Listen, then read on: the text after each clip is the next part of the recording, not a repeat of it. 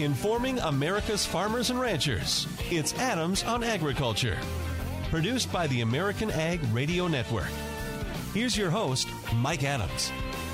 Hello, everyone, and welcome to Adams on Agriculture, coming to you today from Northern Illinois, Batavia, studios of This Week in Agribusiness. I'll be co-hosting with Max Armstrong this weekend on the TV show. But here on Adams on Agriculture today, busy program. We'll talk with the president and CEO of the American Farmland Trust, talk about the concern over the growing loss of farmland in this country. The number of acres is pretty staggering, really.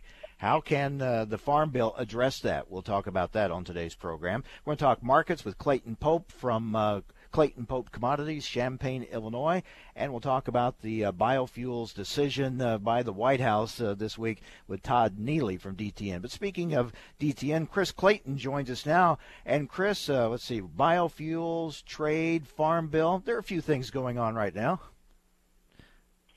Yeah, it seems to be a lot of stuff up in the air, Mike. A lot of balls moving, basically. How are you today?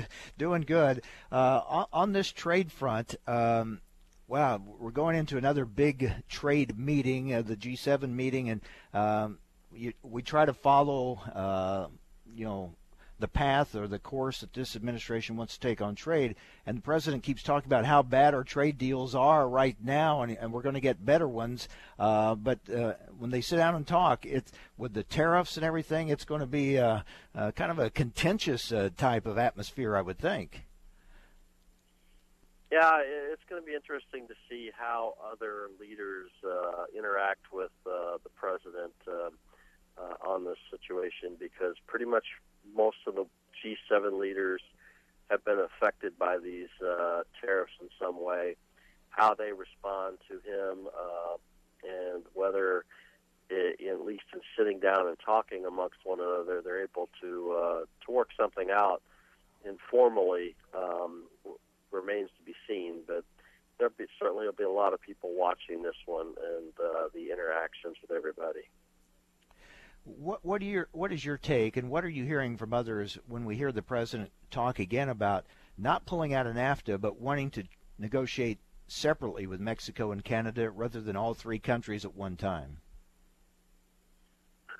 Well, I haven't seen any specific response from Canada and Mexico on that, and I should say I've basically been traveling a little bit this week to do a few feature pieces. But I haven't seen anything reaction from Canada or Mexico, but I can't imagine that they're going to want to separately negotiate something, because this is a three-way trade deal. Whatever happens with Mexico is somehow going to affect Canada and vice versa. So it seems to me that, but it seems like what the administration wants changes from week to week, and I imagine this has got to be pretty frustrating for both the Canadians and the Mexicans. It was interesting, though, that Justin Trudeau, the Canadian Prime Minister, did say, give a little bit of indication that Canada was willing to give up a little bit of dairy trade to the U.S., and that at least is a little bit of crack in the in that wall that they have when it comes to our dairy products. Yeah, it'll be interesting to see how that plays out and what just might be offered as far as Canadian access for U.S. dairy. Meanwhile, as pork producers are gathered this week, many of them in Iowa for World Pork Expo, there's an industry that's really feeling the brunt of all these trade tensions and tariffs and duties. Boy, the pork industry right at the top of the list for already feeling some pinch in the herd on this. Yeah, China put a 20% tariff, which largely affects exports from Smithfield Foods. Smithfield is the, 3/4 of our exports from the U.S. to China. Pork exports are from Smithfield Foods, so it kind of directly affects them. And now, of course, Mexico is pushing tariffs that will become even higher in July on our pork products as well. In the meantime, Mexico also has cut a trade deal with the European Union lot of pork exports. So you fear some potential market risks going on there if our products shut down a little bit, and then we start seeing more flow of European products into Mexico. So we'll have to be watching that closely, but it is a time of real concern, anxious time for the pork industry. Chris, as we look to the Farm Bill, it looks like the Senate is raring to go with their Farm Bill. We're getting close. Yeah, they set the date next week, the 13th for the markup. They have not released any details of what their bill says as of yet, but in the Senate side, tradition has been they generally will not go to a markup unless they know that pretty much all of their ducks are in a row. They don't, meaning they won't have any members with any real huge outstanding issues on the committee, Democrat or Republican. So be very interested to see what comes out in the text of that. I think that bill is going to be very different from the House bill, much more bipartisan. And these Senate markups generally will go fairly quickly as well because, once again, you know, they try to make sure in the Senate that they don't have a lot of outstanding issues among the other senators when it comes to the bill. One of the things I'm kind of curious about I'll be watching is whether Senator McConnell's language on hemp is in the bill. He wants to basically open up and ensure that hemp is not illegal, considered a Class 1 drug in any way, shape, or form. And I'll be watching, since McConnell is on the Ag Committee, I suspect you'll see some change there that would open up hemp production in some different ways. And will there be language in there for payment limits, which Senator Grassley is wanting and has been pushing for some time? We'll find out pretty quickly because Senator Grassley doesn't hold his powder very much. If I suspect that there will be a little bit tighter change in the Senate because they know that if they went to the floor without something like this, this would become a contentious issue among senators like Senator Flake and some others. They would push for changes on the floor. So I would suspect that there is some tightening of payment controls in the Senate bill that you don't see in the House. And if not, we will certainly hear from Senator Grassley probably pretty quickly on that topic. And we expect the Senate bill will, the final bill will closely resemble the Senate bill, so we watch that very closely and how quickly they can move that, and still waiting to see what's going to happen on the House side. And at that, the battle continues. The wrangling is still going on there, even though the vote's a ways off yet later this month. All right, Chris, lots going on. Always good to talk with you and follow your reporting. Thanks a lot. Thank you, and have a great rest of your week, Mike.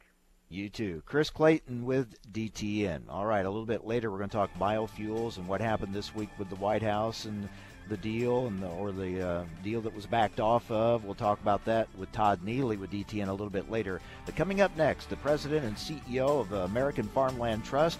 We're going to talk about the loss of farm acres in this country. That's next on AOA, Adams on Agriculture.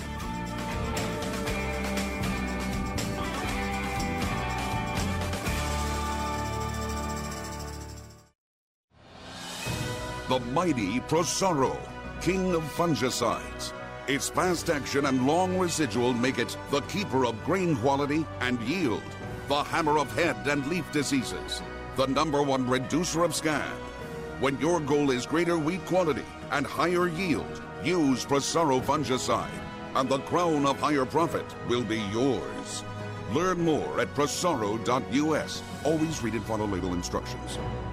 I live alone, so when I slipped and fell in the kitchen last month and couldn't get to a phone, that's when I knew I needed Life Alert. With just one press of this button, I'm connected to the Life Alert Center, where I can get the help I need, even when I cannot reach a phone. With Life Alert, I'm never alone. For a free Life Alert brochure, call 800-981-2126. That's 800-981-2126. Call now at 800-981-2126 to get a free brochure. Reason number 12 why you should own a ThermoSpa's hot tub? They require no attachment to your home's plumbing. Thanks to the ThermoSpa's unique built-in thermofiltration system that filters the water an incredible 144 times a day, you simply fill it with a garden hose and your water stays crystal clear with very little maintenance. Call to receive a free DVD and brochure and find out how you can own a ThermoSpa's hot tub for only a few dollars a day. Right now, they're offering 0% APR financing with approved credit and a $1,000 savings coupon, including free delivery, free chemicals, and a cash discount. And with models starting at $4,995, there will never be a better time to own a ThermoSpa's hot tub. So call now and ask about this limited time offer. Call ThermoSpa's today at 800-991-5852 for your free DVD and brochure. That's 800-991-5852. ThermoSpa's, hot tubs designed to improve your life. Call 800-991-5852 today to take advantage of 0% APR financing. All right, guys, we're ready for our four-season sunroom, and Daddy's gonna get a rec room with refreshments. Oh, no, we'll be sleeping under the stars. Mom, what about the one with, you know, the fun? Nice try, little bro. It's a gym. My gym. Hey, Grandma's getting her Four Seasons garden room. Weather tight and still like being outdoors. Maybe a living room. Oh, no, wait. A family hub. Yeah! No matter what the budget, the season, or the climate, Four Season Sunrooms let you and your family enjoy the outdoors inside. Call now to hear more about these great offers from the premier manufacturer of sunrooms since 1975. More reasons for Four Seasons now. To find out more, call toll-free 800-988-4477. That's 800-988-4477. Call 800-988-4477 today.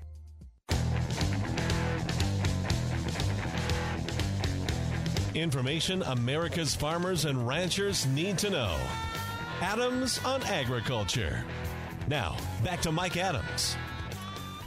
We have talked before about the recent report from the American Farmland Trust called Farms Under Threat, the State of America's Farmland, talking about some very, I think, eye-opening numbers. Almost 31 million acres of farmland lost between the years 1992 and 2012. So that's a pretty big number. I want to talk more about that with the president and CEO of the American Farmland Trust, John Piotti, joins us. John, thanks for being with us. Well, thank you, Mike. Glad to be here. When we look at those kind of numbers, I mean, 31 million acres, we're talking about an area what the size of Iowa that's lost to production now. That's absolutely correct. It's staggering. We knew the numbers would be high when we began to conduct this research, but they were about twice as great as we expected. And the reason is that we were undercounting. I think all the other studies and estimates were undercounting what we call low-density rural development. It's really clear when the urban edge expands and 100 acres becomes 200 houses, but it's very different when 100 acres over 10 years gets chopped up into 5 or 10 or 15 units that then get removed from agriculture. We were miscounting that. You know, I've heard over the years both sides of this debate. I've heard people very concerned about the loss of acres due to urban sprawl or, you know, development, whatever it may be. But I've also heard others say, well, wait a minute, we're producing plenty. We usually have surpluses. We're worried about how we're going to move everything. We're growing, so why are we concerned about it? How do you respond to that? Well, my response is that we are blessed in this country to have more arable land than any other nation, but it's in many ways our greatest resource, and it's not to be squandered. We need it for our rural economy. We need it for our role in helping make sure that the world is fed.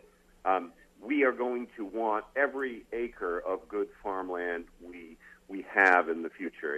It's too precious a resource to lose. And although at times there may be abundance now, the world population is only growing, and I would also argue that there's some land in America that is farmed now that is relatively marginal and maybe not ideally suited to farming. And then if you look at climate change, There's land in America that is farmed now that is going to be harder, if not impossible, to farm in the future. So even if we do nothing on preventing development and sprawl, we are going to be losing farmland acreage in the United States just due to broader issues. And we need, if anything, we are going to need more good land. Unfortunately, we have seen, because we have been so productive, a lot of people in this country take our food production for granted, and probably in this case we're taking our farmland for granted, and we really need to watch, be more diligent on that, because once you lose that ground, once it's developed, you don't get that back usually to turn it back into production. And we have to look to the future, right, of these factors you just talked about. So as we look ahead, how do we address this growing concern of loss of farmland? One area that could help address it would be in this farm bill that they're working on right now in Congress. Well, that's absolutely right. It's not the full answer, but certainly there are programs in the farm bill which help prevent the loss of farmland, and probably the principal one is the Agricultural Conservation Easement Program, or ACEP, and we need to keep the funding for ACEP as high and robust as possible. The version that Chairman Conaway has offered on the House side returns the ACEP funding to $500 million a year, which is what it was until 2017.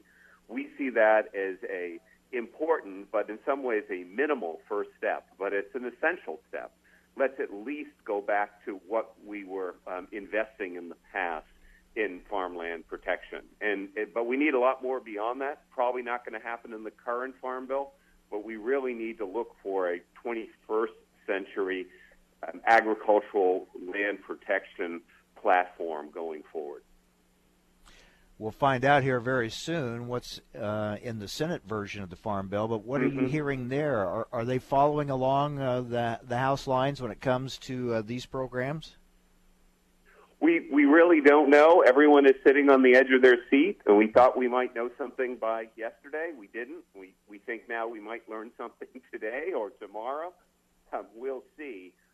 My fear is that there's not quite as much support for the ACEP program in the Senate version that will be coming out, but right now it's conjecture. But we're hopeful.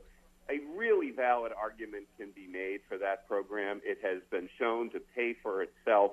It's a great investment. It also is one manner of stemming this loss of farmland, which is so critical to our future. I'm really increasingly talking about farmland as critical infrastructure.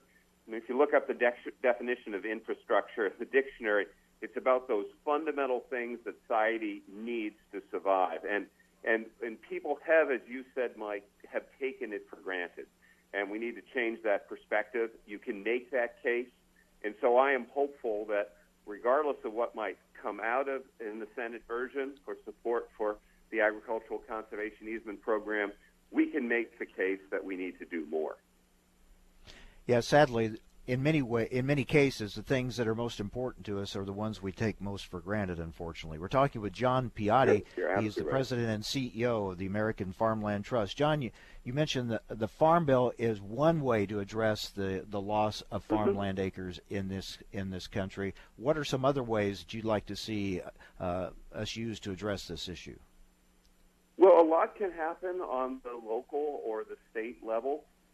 A lot of states have enacted their own farmland protection programs. AFT has been a big part of that over the last 40 years. I think we've helped 29 states. Some of those programs are very robust, and others were robust 10 or 15 years ago, but they've become poorly funded in the last decade or so. So one answer is for the states to do more. Another answer is it's not just permanent protection. That's a tool. It's only one tool, and there are other tools that work. Many states have current use taxation laws that have farms pay fewer property taxes that more accurately reflect their real cost of services. Cows don't go to school. It costs a lot less to pay for the services that a farm requires than, say, a residential development.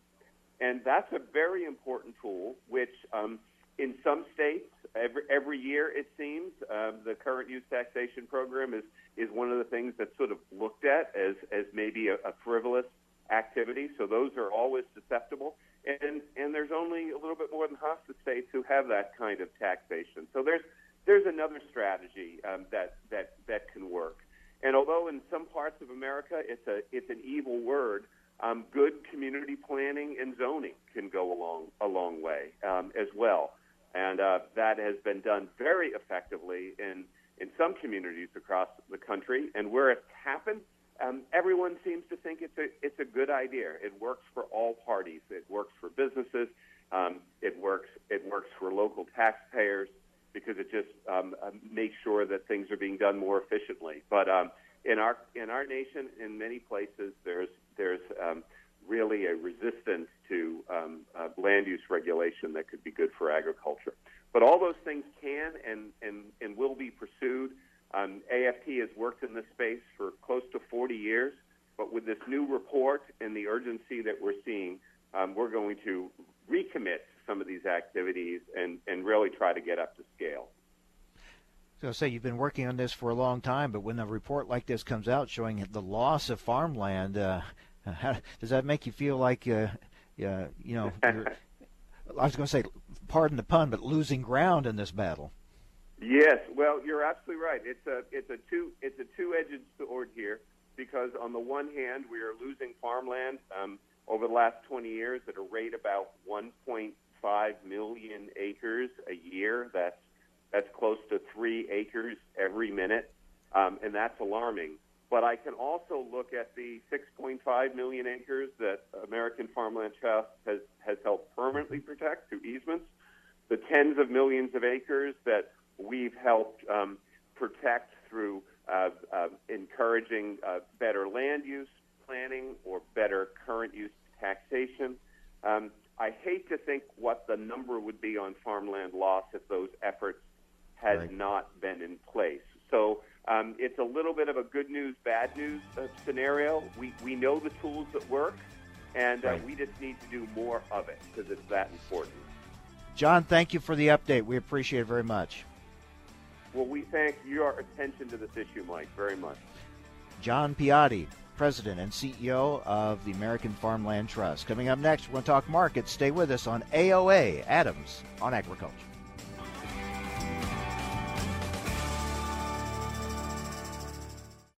Hello, I'm Mike Lindell, the inventor of MyPillow. And like all of you out there, I had problems sleeping. Pillows would go flat. I would flip-flop all night long. I'd wake up with a sore neck or maybe a headache, or I'd feel like I needed a nap even though I slept 8 hours. Well, when I invented MyPillow, I wanted it so you could adjust the patented fill to give you the exact support you need as an individual, regardless of sleep position. MyPillow will get you into that deep REM sleep faster, and you will stay there longer. It's not how much time you spend in bed. It's how much of that quality sleep we get. I do all my own manufacturing in my home state of Minnesota with a 10-year warranty, and you can wash and dry MyPillow. And here's my best offer ever. Get 4 MyPillows for the price of one. That's right. Get 4 MyPillows, 2 premium pillows and 2 travel pillows for the price of one. Order MyPillow at 800-871-7280 and use promo code FARM11. Get 4 MyPillows for the price of one. Call 800-871-7280 and use promo code FARM11. Go to MyPillow.com and at checkout, use promo code FARM11. Time for a market check here on Adams on Agriculture. I'm Rusty Halverson from the American Ag Network.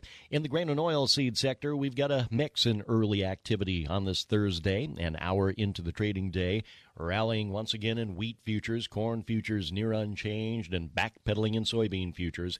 Dryness still a concern in the Black Sea region of Ukraine, central Russia, and southern Russia for reproductive or filling winter wheat.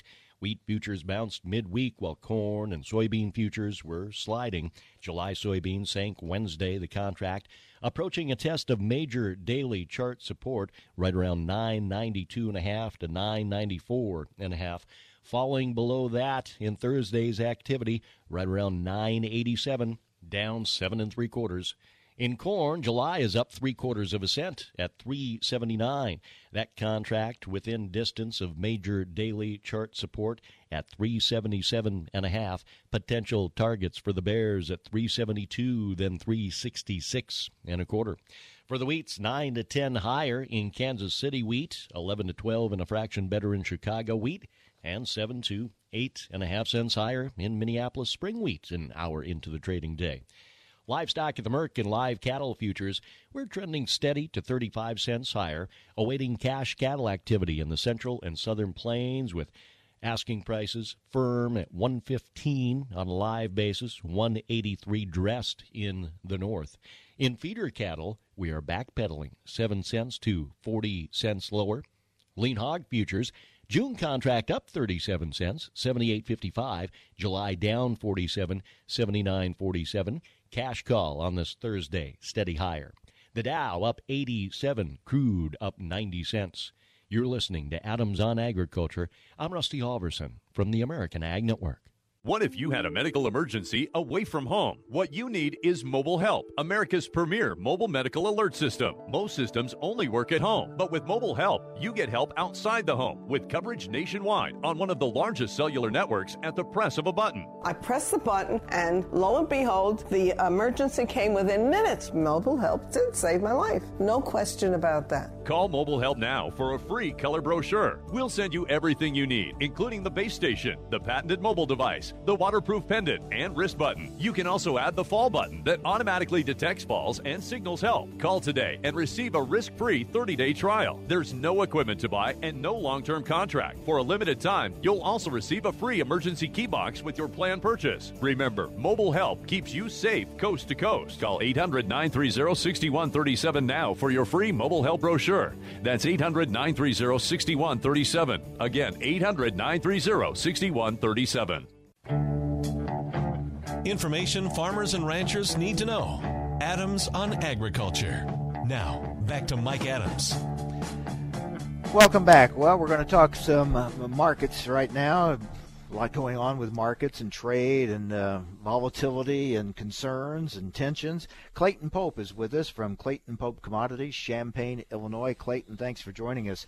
I mentioned to you that kind of the old saying is that markets don't like uncertainty, but as you pointed out, in uncertainty and in uncertain times, there are market opportunities, certainly. Well, that's for sure, Mike. I think a lot of times those unknowns out there sometimes can add a little bit of risk premium to prices just because the markets try to factor in, what possible outcomes are down the road. And sometimes that risk premium boost does present some good opportunities. Well, let's look at on the production side. Crops looking pretty good. There are areas that are hurting and already some concerns about some dry weather, and we're getting into that time of year where we're always worrying about it seems like that next rain. But overall, the markets feel, I guess, comfortable that we're going to produce a pretty good crop.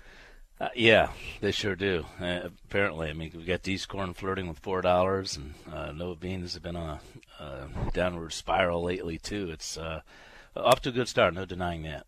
Now, there was a lot of talk a few weeks ago. I heard a number of market analysts say they felt that things were shaping up to be pretty bullish for corn long term. Do you feel that way? The way I've always described it, Mike, is the upside potential has not been this great for years. And so in a way, it's kind of like I like to describe it as a pile of gasoline-soaked rags laying in the corner. But we need a weather match to light that pile. And I thought we were going to maybe get one by now, but doggone it, these I don't want to wish a bad crop on anybody, but the way this the crop is starting off according to the crop conditions, and you can't deny that they got to be pretty close to the mark. There's no match yet, I'll put it that way, but the potential is there. We're looking at fantastic demand. I think May was the absolute all-time high number for actual corn leaving the country as far as export inspections go. We've seen a pretty big cutback in corn production in South America. The world carryover in corn is at something like a 4 or 5 year low and probably going to get tighter on next Tuesday's supply and demand report. So, I'm still hopeful that even though corn's getting whacked pretty good here, it's only, 25, 28 cents off its high. which I admit is painful, but I don't think at least short-term floor is too far away at this point. When you follow the news on a daily basis, an hourly basis, I mean, it can be frightening, the trade tensions and tariffs and retaliation, and one day things look good, next day things look terrible, and you wonder how this is all going to sort out. But I guess if you pull back and take a bigger picture view, the feeling is we're going to sell this stuff somewhere, right? Mm-hmm. And it may not be, we may not have the deal we hoped for or think we wanted, but somehow, some way, is this how the markets look at it? We're going to sell this crop? Yeah, that's the thing. I mean, a lot of producers maybe tend to forget that it's their job to not only grow the crop but to sell it, and it's difficult sometimes to part with it, especially when you've got a lot of fears out there. You just don't know if your yield's going to measure up to what you'd hoped it'd be and that kind of thing. But that is absolutely the task they have to keep in mind. Sometimes I've been accused of being too bearish because I'm always looking for an angle to sell or to protect the downside, but that's my job as a risk manager. And even though I'm trying to protect the downside, sometimes doesn't mean I don't fully respect or even have a bias that the market's going to go higher.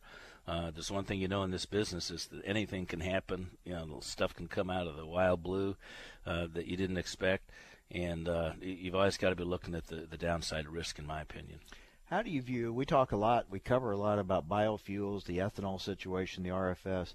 How do you view from a market standpoint the impact of ethanol moving forward? That's a real good question. I'll put it this way. I've been a lot more of a skeptic on that maybe 6 months or a year ago than I am now.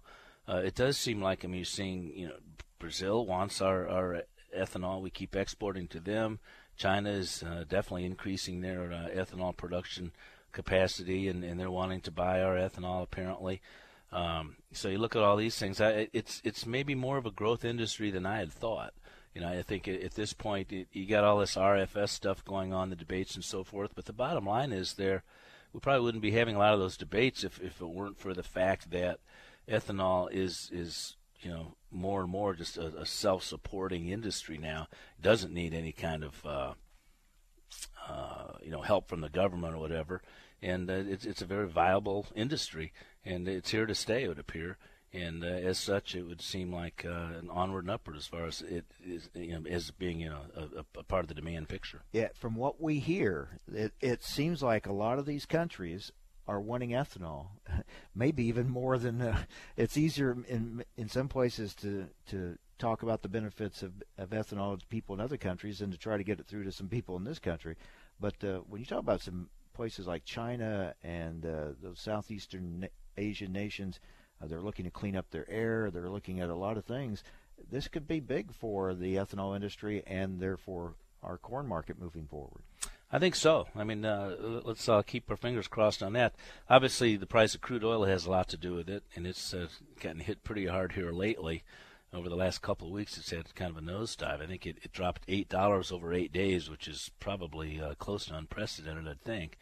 But nevertheless, it's still, relatively high compared to some of the levels it's seen over the last couple of years. So as long as that holds true, we don't get crude oil getting back below 40 or something like that, then I think it's a real positive for ethanol. We're talking with Clayton Pope of Clayton Pope Commodities in Champaign, Illinois. So let's go to soybeans, Clayton. We know we're going to have a lot of soybeans. We planted a lot of acres and expect a big crop there. We saw a lot to China, and right now with these tensions with China, are you more nervous about where the soybean price could go? I'm definitely more nervous about where the soybean price could go compared to corn, but not so much because of the trade issues. And maybe I'm too optimistic or naive on that. I guess my feeling is we've already seen a very marked turning away from the U.S. by China, and I realize a lot of that is seasonal, but their shunning of U.S. soybeans is undeniable in my opinion. So. Even without a trade war, we've already seen a lot of that happen. So I don't really know that can get a whole lot worse, to tell you the truth. Even if the trade picture with China did get worse, world carryovers and so forth and beans are tight enough that I would think China as a buyer, if they continue to move away from us, other countries would step in. So I'm a little more negative on beans and corn, though, just strictly from a supply-demand standpoint. On a world basis, the stocks-to-usage ratio for corn is much tighter than it is for soybeans, and it looks like the trend is going to continue to be that way. And you also have a premium in the bean versus corn soybean price. I think looking at that bean-corn ratio, whether it's old crop or new crop, it's above average at this point, meaning beans are more expensive than corn, relatively speaking.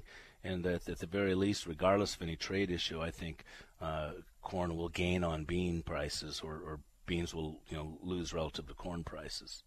What about wheat? Even when we have production problems, it doesn't seem to really help the price because of the world situation with wheat. Yeah, the wheat's really been a wild trade lately. It's up 13 cents or something like that right now, and it's been on a pretty good run. And at first you look at it and think, well, what the heck? This is ridiculous. We've still got a carryover approaching 1 billion bushels in wheat. Maybe it's a little less than last year or last couple of years, but good grief, how much wheat do you need? But there's no question, if you look at like a stocks-to-usage ratio of the world's exporting countries of wheat, it is tighter. So it's all about the margin. Even though we still are swimming in wheat, both U.S. and world, if we're swimming a little bit less than we were swimming yesterday, then that's reason for some price strength, and I think that's what we're seeing right now. I certainly think the upside's limited, but I can't really argue with the strength we're seeing.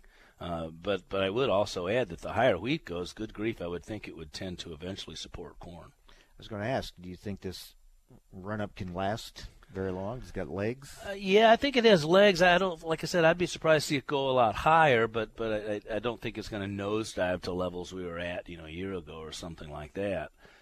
So just because, like I said, the world carryover is a bit tighter, and so I think it could tend to kind of plateau here and kind of go sideways, back and fill a little bit, and that kind of thing. But in time, I've been looking a lot at like the wheat-corn ratio, or just the flat spread between the two, and it's getting a little rich in wheat right now. And again, that'd kind of be a buyer of corn, seller of wheat, to tell you the truth. Hard to market on a crop problem, a production problem, but is that what it takes now to get a big upward bump? Is it going to take a production problem for wheat? You mean for crops in general now, markets in general? Yeah, I mean, I think that's why the wheat is rallying, largely because of production issues in Black Sea area, and Europe's having some problems, and Australia's a little under question too. So that's definitely, I think, what's motivating the strength there. But as far as corn goes, like I said, it's sort of a pile of gasoline-soaked rags. If we could get some weather concerns here, and it's only, June 7th, so, this crop isn't made, and frankly, even if pollination goes well, it's not made. I mean, we can see corn yields can definitely take a hit if the rest of July and or August is extremely hot with little rain. So, we got a long ways to go in this crop production process for corn, and I don't know, I just think that the dynamics of the fundamentals in corn are such that there's not a whole lot of downside right now, unless we jump through several more hoops and produce, a really amazing crop. Well, things can change, right? Yeah, absolutely. That's the name of the game. And they usually do, but that's the way it looks for right now. Clayton, thank you very much. Well, thanks. My pleasure, Mike. I should add, we have a branch office in St. Louis area. My son, Taylor, runs that. Very good. Clayton Pope Commodities out of Champaign, Illinois. Good to see you, Clayton. Thanks a lot. When we come back, we're going to talk with Todd Neely with DTN about this RFS biofuel situation, what happened, what didn't happen at the White House this week, and the political ramifications of all this. That's coming up next on AOA, Adams on Agriculture.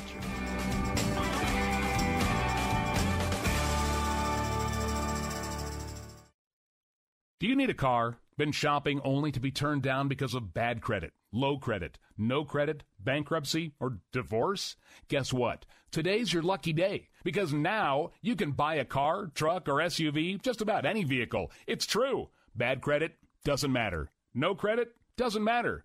Bankruptcy or divorce, it just doesn't matter. As a matter of fact, your job is your ticket to your new vehicle. We're Auto Credit Express, and we've helped thousands of people just like you. Antonio H. told us, great company, got me connected, and the day I went in, I drove off in the car I wanted. 100% worth your time. Need a car? Get started now and drive off as early as today. Just go to 11ignoremyscore.com right now. That's www.11ignoremyscore.com. Auto financing the easy way. 11ignoremyscore.com. Get started today. Auto financing the easy way. If you or your family love the freedom of swimming any time of year, if you love sharing good times and making great memories, or if you want one of the best total body workouts ever, then it's time to discover the 3 C's of your very own Endless Pool. The first C is convenience. Imagine swimming year-round in your own private swimming pool, installed indoors or out, just steps away. The second C is comfort. With sculpted spa seats and your own adjustable temperature, you can easily escape the stress of your day. And the third C is cost. Your Endless Pool is an affordable luxury at a fraction of the cost of a regular pool. And here's a bonus C, choice. Because when you call for your free Endless Pool Idea Kit, you'll receive information on our full line of pools to suit your budget and location. Call now for your free information. 800-717-0734. 800-717-0734. The mighty Prosaro, king of fungicides. Its fast action and long residual make it the keeper of grain quality and yield, the hammer of head and leaf diseases, the #1 reducer of scab. When your goal is greater wheat quality and higher yield, use Prosaro fungicide, and the crown of higher profit will be yours. Learn more at prosaro.us. Always read and follow label instructions. Thanks for listening to Adams on Agriculture from the American Ag Network. We're excited to explore the topics that make a difference to agriculture. The Farm Bill, immigration reform, reducing regulations, trade, new technology, as well as infrastructure and health care. Through the year, Adams on Agriculture will originate on location from several major national meetings and events. Subscribe to the show's podcast at AmericanAgNetwork.com. Thanks for listening to Adams on Agriculture from the American Ag Network. All right, crew, let's get her dug. Honey, you want to give me a hand? I'm planting that tree, remember? No matter how large or small your digging project may be, no matter how urban or rural, you must always call 811 before any digging project. 811 is our national one-call number, alerting your local utility companies to come out and mark any lines they have near your dig site. You must call 811 at least 2 to 3 business days before any digging project, so you can avoid hitting our essential buried utilities. This includes natural gas and petroleum pipelines, electric, communication cables, and water and sewer lines. So before you do this or this, make sure you do this. For digging projects big or small, make the call to 811. Brought to you by Common Ground Alliance. We paid less for our Craftmatic today than we did 20 years ago. If you're still searching for the perfect solution to a good night's sleep, call now for prices and free information on today's Craftmatic adjustable beds. And then decide when you see how little they cost. Rated #1 by consumers nationwide on ConsumerAffairs.com. Craftmatic beds come in all mattress types, including cool gel memory foam, for up to 50% less than today's leading memory foam brand. Enjoy temporary relief of low back pain, poor circulation, nighttime heartburn, mild arthritis. You'll sleep better in a Craftmatic adjustable bed. So if you're still searching for the perfect solution to a good night's sleep, call now for prices and information, and then decide when you see how little they cost. Discover Craftmatic for less, up to 50% less than today's leading memory foam brand. Call 1-800-318-7903. That's 1-800-318-7903. 1-800-318-7903. Call now.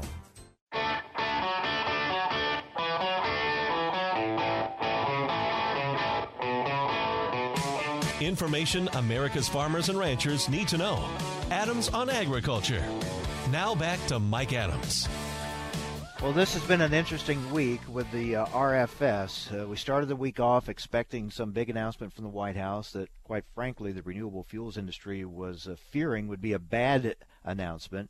Thought maybe they'd get E15 sales year-round, but they would have to also get export RIN credits, which they felt would more than offset any gains in the E15 expansion. So they were concerned about that. And then all of a sudden, the White House backs off of the deal, says no deal at all. A lot of pressure from Iowa Senators Ernst and Grassley. But is the issue really over? Let's talk about that with Todd Neely with DTN. Todd, first of all, interesting week how this played out. We thought for sure that announcement was going to come, and then the president backed off. Was it because of the pressure from farm state lawmakers like Grassley and Ernst? Well, yeah. I think that played into it, Mike. But, it really makes you wonder how much the president really had a grasp of this issue because here we were talking about the release of a White House memo that was going to outline all these changes. Basically, it was going to be waiting the president's signature. And then at the last minute, I suspect that Grassley and Ernst, the pressure they applied earlier this week, obviously got the president's attention. So it's really hard to say, but it almost appears as if the president didn't really fully understand until he started hearing from the two Iowa senators. Now, I don't think this issue is dead by any stretch. As you said in your opening, E15 is still not sold from June 1st to September. And so that issue, Grassley was saying in a press conference yesterday that that's something that they're going to keep pushing on, because you're right, as part of this deal, we would have gotten E15, but it would have been a really tough thing attaching RINs to exports. So it's really hard to say what goes on behind the scenes, but it certainly appears that at the last minute, the president got a full understanding of what was going on. And now we hear these reports where, Senator Cruz and EPA Administrator Pruitt have been seen huddling together, supposedly talking about ways to still keep working on what they want to see in an RFS or an RFS revision. So is there any credence to that? I mean, does that tell us that they're not giving up and that Scott Pruitt indeed wants to still come out with something perhaps more favoring the oil industry or more what the oil industry wants? It's really difficult to say, isn't it? I mean, at this point, I think, we're going to see Cruz continue to put on the pressure. I don't think that this is by any means the end of it. We still have this small refinery waivers issue out there to deal with. And there's no indication at this point that EPA is going to back down from, going back over previous years and maybe handing out some of those waivers retroactively. I think that is probably the biggest issue that the RFS still faces. We've talked before about the E15 market, and it's not exactly developed at this point. It'd be nice to have E15, but it still takes some work for that to really be fully realized. But when you talk about gallons lost in the RFS, the small refinery waiver issue is by far the biggest problem that ethanol faces right now. And so I think, unless the president can convince EPA and Pruitt to fix that, which I think that's been a topic of discussion, that's really still hanging out there. And in the world of politics, Todd, you have to wonder now, as we move forward on these issues, will the supporters of biofuels, Grassley, Ernst, and others, have they used up their political capital to get this deal squashed? And in the future, is the president going to say, well, hey, we gave you that, so you're not going to get something else? Yeah, I think never say never when it comes to Senator Grassley, honestly. Yeah. His influence on ethanol has been extremely strong for many years, and I really don't see that changing, but you're right. The president's into making deals, and I think from his perspective, he really helped ethanol and agriculture dodge a real bullet this week. I think when you look at that going ahead, Grassley's going to have to find new ways of influencing, perhaps, working with other people in Congress, obviously, Senator Ernst and others, to really keep applying the pressure to EPA. I think that's where this is going to be won or lost, is how much political pressure Grassley and others can put on Pruitt at this point. Do you think the lawsuits filed by ag groups and the biofuels groups, do you think those sent a message to the White House as well? Do you think that played a part in the decision this week? I think that's possible, because when you look at some of the things that Senator Grassley has said, he even said during one of his press conferences in recent weeks that someone's going to have to file legal action. He was kind of, in a way, calling for it. So I think that's Grassley basically saying that, what he can do, he can only do so much, especially when it comes to the EPA. And so, yeah, this lawsuit is probably where this is going to be all decided, because at this point, EPA has made it very clear that they're going to continue to go back and look at waivers retroactively and see if there's any reason for granting those even years later. Yeah, just no indication they're going to change their course on granting these waivers. No, I don't think so. And obviously Pruitt's been under a lot of pressure, outside pressure. It's not real clear at this point whether the president really sees what Pruitt is doing as overall bad. In fact, I think this week he said during a press conference that he somewhat enjoys and understands what Scott Pruitt's doing. And so I think at this point, I don't think Pruitt's job is really all that much on the line. Now, we've been hearing, little murmurs here and there that people inside the White House would like to see Pruitt gone. But at this point, I think that EPA and Scott Pruitt will continue to be the issue that we face. All right, Todd, what an interesting week it has been. Thank you for all your reporting. Thanks for being with us. All right. Thank you, Mike. Todd Neely with DTN. We'll have more on this story and more coming up tomorrow, as we'll talk with Bob Dineen from the Renewable Fuels Association. Where do we go now in getting E15 sales year-round? Is that now a tougher lift or not? We'll talk about that tomorrow and much, much more. Hope you'll join us on AOA, Adams on Agriculture. Have a great day.